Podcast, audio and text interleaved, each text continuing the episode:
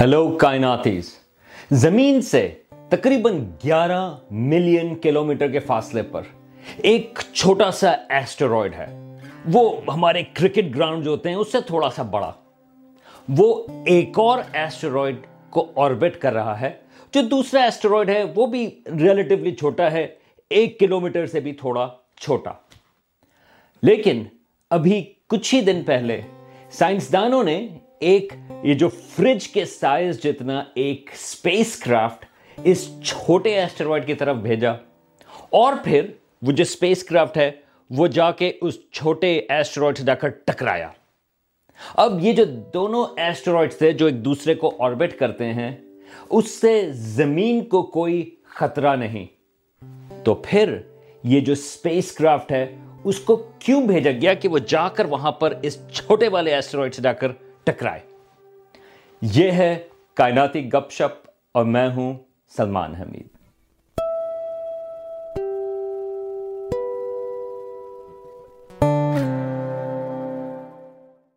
ہمارے solar system یا نظام شمسی کے بننے کے بعد بہت سارے جو پتھر ہیں وہ بچے کھچے رہ گئے تھے جو پلانٹ کے سیاروں کا حصہ نہیں بنے۔ اس قسم کے پتھروں کو کہتے ہیں ایسٹرائڈز اور کچھ جو باہر کی طرف ہیں ہمارے نظام شمسی میں، وہ کچھ آئس بالز قسم کی بھی چیز ہیں جن کو کہتے ہیں کامٹس جن کو دمدار ستارے بھی کہتے ہیں۔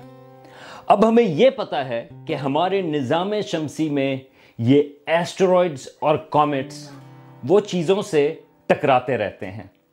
اگر آپ چاند کی طرف دیکھیں، تو آپ کو وہاں پر بہت سارے کریٹرز یا کھڈے آپ کو وہ نظر آئیں گے۔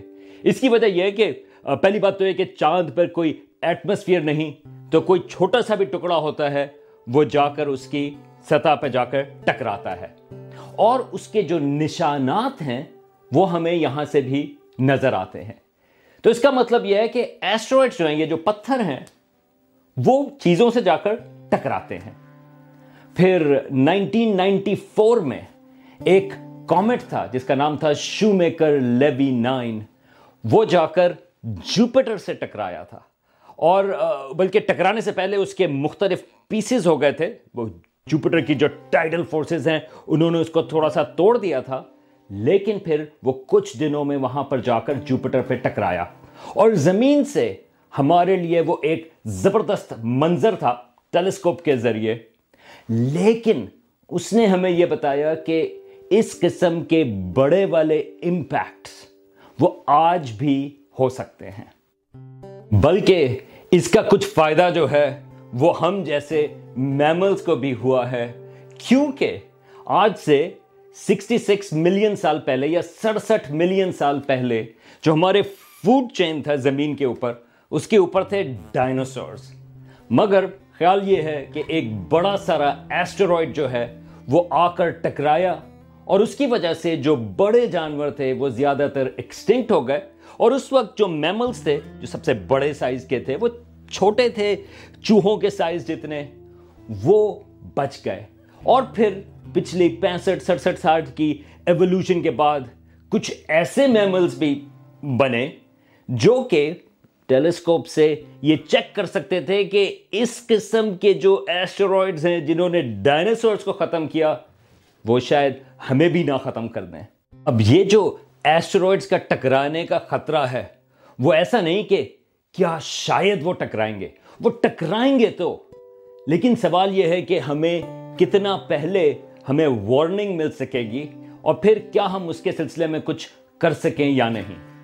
تو پھر ناسا کو، یہ نائنٹین نائنٹیز کی بات ہے، یہ ٹاسک دی گئی تھی کہ وہ بڑے ایسٹرائڈ جو ہیں، وہ ان کو تقریباً ایک کلومیٹر سے بڑے ان تمام ایسٹرائڈ جو زمین کے قریب سے ہوتے ہیں، ان کو وہ آئیڈینٹیفائی کریں۔ تو وہ اب نبے فیصد سے بھی زیادہ، وہ تو تمام آئیڈینٹیفائی ہو چکے ہیں۔ اب ٹاسک یہ ہے کہ اس سے تھوڑے چھوٹے ایسٹرائڈز بھی ہیں، جو ہمارے کرکٹ گراؤنڈ گراؤنڈ سے تھوڑے سے بڑے جو ہوتے ہیں سائز میں، ان تمام کو بھی آئیڈینٹیفائی کریں۔ اور اب تک تقریباً انتیس ہزار ٹوینٹی نائن تھاؤزنڈ ایسے ایسٹرائڈ جو ہیں وہ آئیڈینٹیفائی ہو چکے ہیں جو زمین کے تھوڑے آس پاس ہیں۔ لیکن اس میں سے کچھ جو ہیں، اور یہ آپ ایک گراف دیکھ رہے ہیں جو آپ کو میپنگ بتا رہا ہے، تقریباً چودہ سو ایسے ایسٹرائڈز جن کا آربٹ زمین کے آربٹ کو کراس کرتا ہے۔ بدوے اگر آپ اس کی ایک فلپ سائڈ دیکھیں، یہ تو ساری خطرے کی بات تھی۔ تو جب ایسٹرائڈ مائننگ کی بات ہوتی ہے، تو اس قسم کے ایسٹرائڈ جو ہیں، وہ ایسٹرائڈ مائننگ کے لیے اچھے ہوں گے کیونکہ وہ ہم سے زیادہ دور نہیں۔ لیکن میں ایک چیز کلیریفائی کر دوں۔ وہ یہ ہے کہ اس وقت، آج تک، کوئی اس قسم کا یہ جو ایسٹرائڈ آئیڈینٹیفائی کیے ہیں، کوئی بھی زمین سے ٹکرانے کے پیتھ پر نہیں ہے۔ یہ ہر تھوڑے دن کے بعد خبر آتی ہے کہ فلانا ایسٹرائڈ جو ہے، وہ زمین سے ٹکرانے والا ہے۔ ابھی تک ایسی کوئی بات نہیں۔ اچھا تو یہ ایک گرافک دیکھیں، یہ اینیمیشن ہے۔ میرا خیال ہے کہ بڑی زبردست ہے، کیونکہ یہ آپ کو بتاتی ہے کہ نائنٹین نائنٹی نائن میں یہ ایسٹرائڈز یہ اتنی تعداد تھی جن کا ہمیں معلوم تھا۔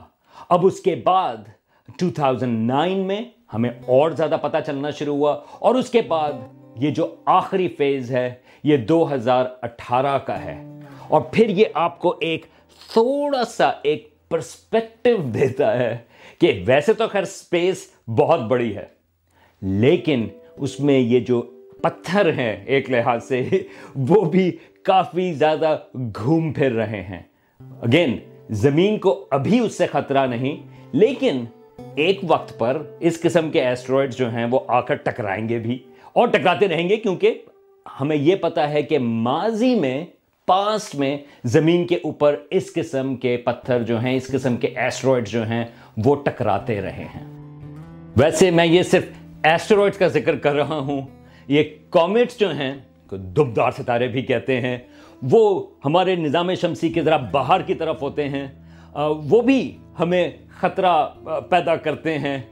سو اس قسم کے جو شارٹ پیریڈ کامنٹس ہیں، وہ تو ہم نے آئیڈینٹیفائی کیے ہوئے ہیں۔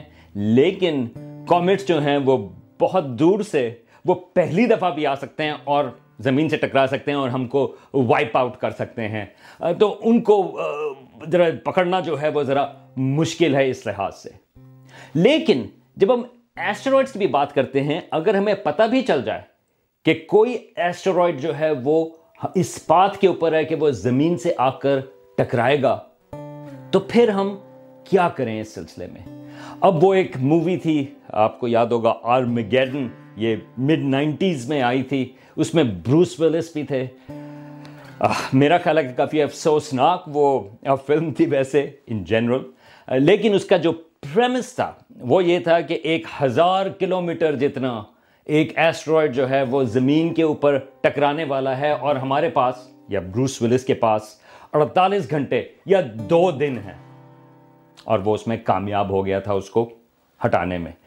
اگر وہ ریالٹی کی بات ہو، پہلی بات تو یہ کہ اتنے بڑے سارے ایسٹرائڈ جو ہیں، وہ اتنے ہم مس نہیں کر سکتے، وہ ہمیں پتا ہوگا ان کے بارے میں۔ اور اگر اڑتالیس گھنٹے ہوں، اتنا بڑا سارا ایسٹرائڈ اگر ہم تک پہنچنے والا ہو، تو آپ صرف ایک چیز کر سکتے ہیں۔ اور وہ یہ کہ آپ پتا کریں کہ آپ کس جگہ کے اوپر ہوں گے جب آپ کا انتقال ہو۔ میرا خیال ہے کہ اگر ایسٹرو کے ٹکرانے کی وجہ سے سنامی جو ہے وہ ایک اچھی جگہ ہوگی۔ آپ سمندر کے پاس جائیں، آپ وہاں پر ایک، کم از کم آپ کو ایک خوبصورت سین ایک آخر میں نظر آئے گا۔ لیکن ریالٹی کی بات یہ ہے کہ چھوٹے ایسٹرائڈ جو ہیں، ایک آدھ کلومیٹر جتنے بھی، وہ پوری زمین کو ڈیوسٹیٹ کر سکتے ہیں۔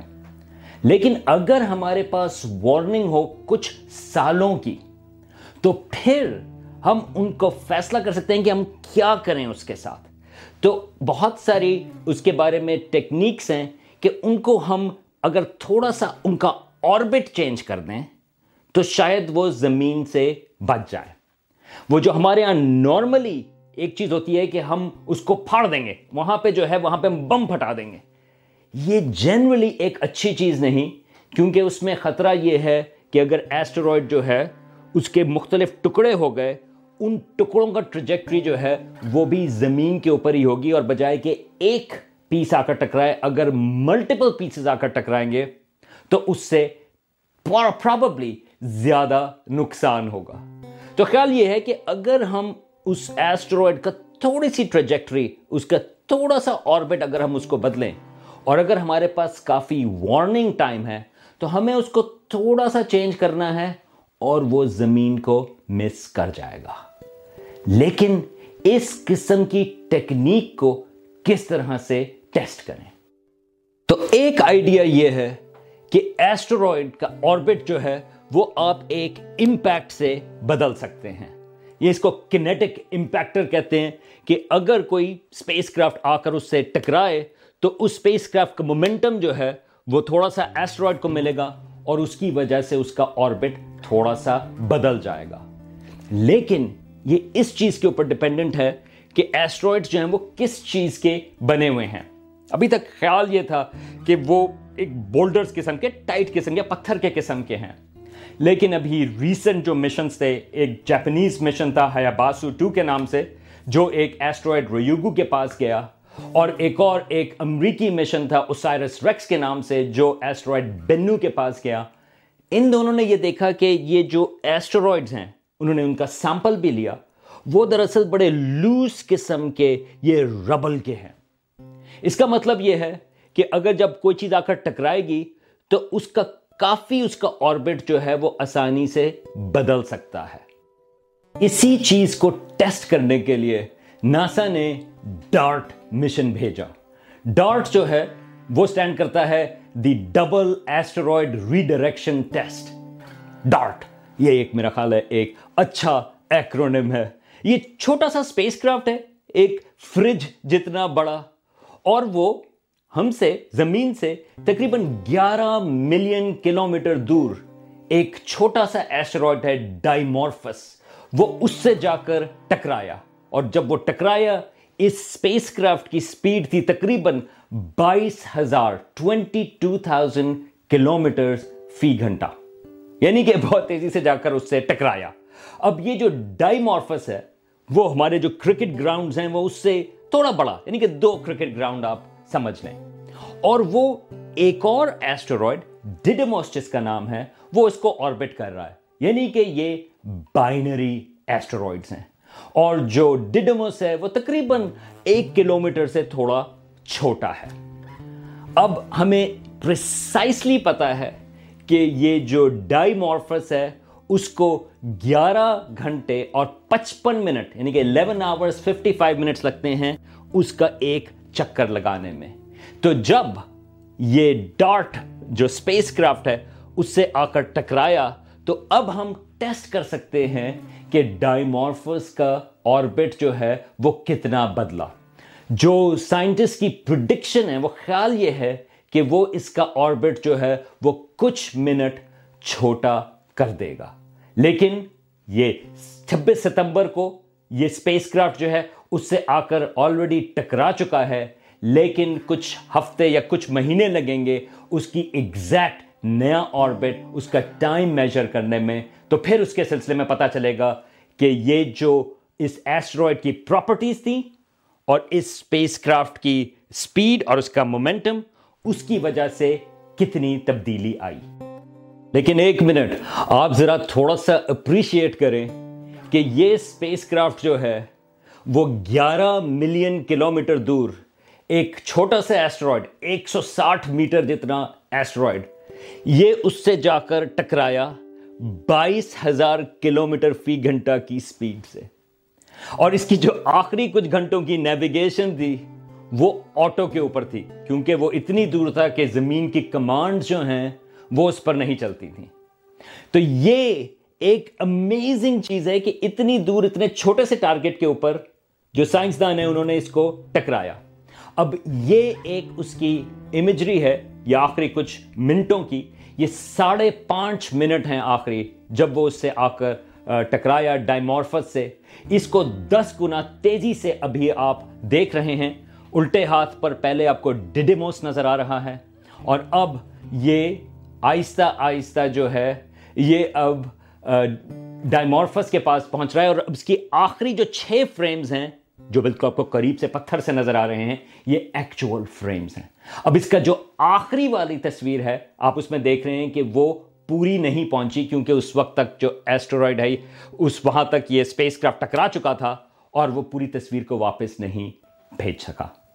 تو ایک امیزنگ چیز ہے، یہ ایکچوئل تصویر ہے۔ آپ وہاں پر گیارہ ملین کلومیٹر دور ایک آبجیکٹ کی سرفیس کے قریب۔ اب آپ یہ سوچ رہے ہوں گے کہ اچھا ہوتا کہ وہاں سے کوئی اور بھی تصویر لے سکتا کہ اس ایسٹرائڈ کو کیا ہوا؟ دور سے ہم اس کی تصویر لے سکتے۔ تو دراصل اس اسپیس کرافٹ کے ساتھ ایک چھوٹا سا بیبی ایک کیوب سیٹ بھی تھا، جو اٹالین اسپیس ایجنسی کا تھا لچیا کیوب کے نام سے۔ وہ اس سے دس دن پہلے امپیکٹ سے وہ الگ ہو گیا اور وہ اس کے پیچھے اس کو ٹریل کر رہا تھا اور یہ کچھ تصویریں جو ہیں وہ اس لچیا کیوب سیٹ نے لیں۔ اور نہ صرف یہ، بلکہ ہبل اسپیس ٹیلیسکوپ اور جیمز ویب اسپیس ٹیلیسکوپ نے بھی اس امپیکٹ کی تصویریں لی اور بہت ساری گراؤنڈ بیس ٹیلیسکوپ سے بھی۔ تو ہمارے پاس بہت انفارمیشن ہے کہ جب یہ ڈارٹ اسپیس کرافٹ جو ہے، جب اس ڈائمورفا سے ٹکرایا، تو کس طرح سے اس کا جو ایجیکٹا ہے، وہ وہاں سے نکلا۔ لیکن ایگزیکٹ اس کی آربٹ کتنی چینج ہوئی؟ اس کے سلسلے میں ہمیں کچھ مہینے صبر کرنا پڑے گا۔ اور نہ صرف یہ، بلکہ چار سال کے بعد ایک یورپین اسپیس ایجنسی کا ایک مشن ہے، جو دوبارہ سے اس ڈائمورفس اور ڈیڈیمس کو وہ یہاں پہ وزٹ کرے گا اور ڈیٹیلز میں دیکھے گا کہ یہ جو امپیکٹ تھا، اس میں ڈائمورفس یہ جو چھوٹے والا ایسٹرائڈ تھا، اس کو کیا ہوا۔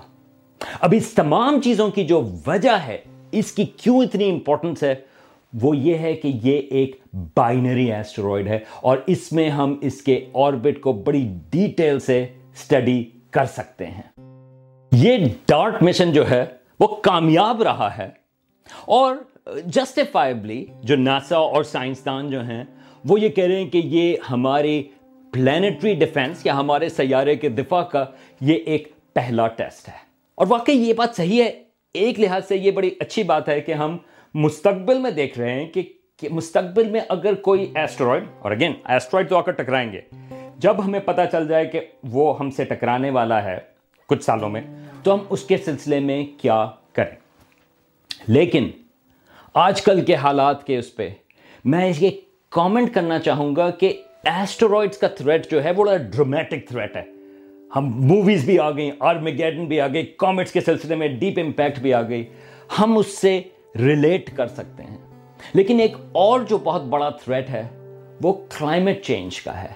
جس کی وجہ سے ابھی پاکستان میں جو سیلاب بھی آئے ہیں اور ان جنرل پوری دنیا میں جو موسم بدلتا جا رہا ہے، جو کلائمیٹ کا جو جو گلوبل وارمنگ ہے، جس کی وجہ سے کلائمیٹ بدلتی جا رہی ہے، اس کی وجہ سے بھی بہت ایکسٹنکشنز ہو رہی ہیں۔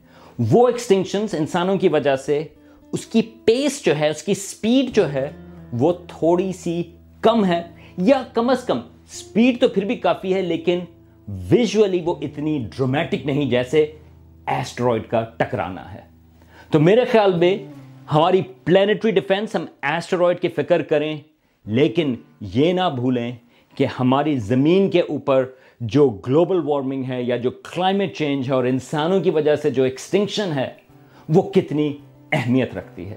ایک لحاظ سے یہ ایک آئرونک چیز ہوگی کہ وہ میملز جن کا پچھلی ایکسٹنکشن سے میس ایکسٹنکشن سے فائدہ ہوا تھا، وہی نئی ایکسٹنکشنز کے ذمہ دار ہوں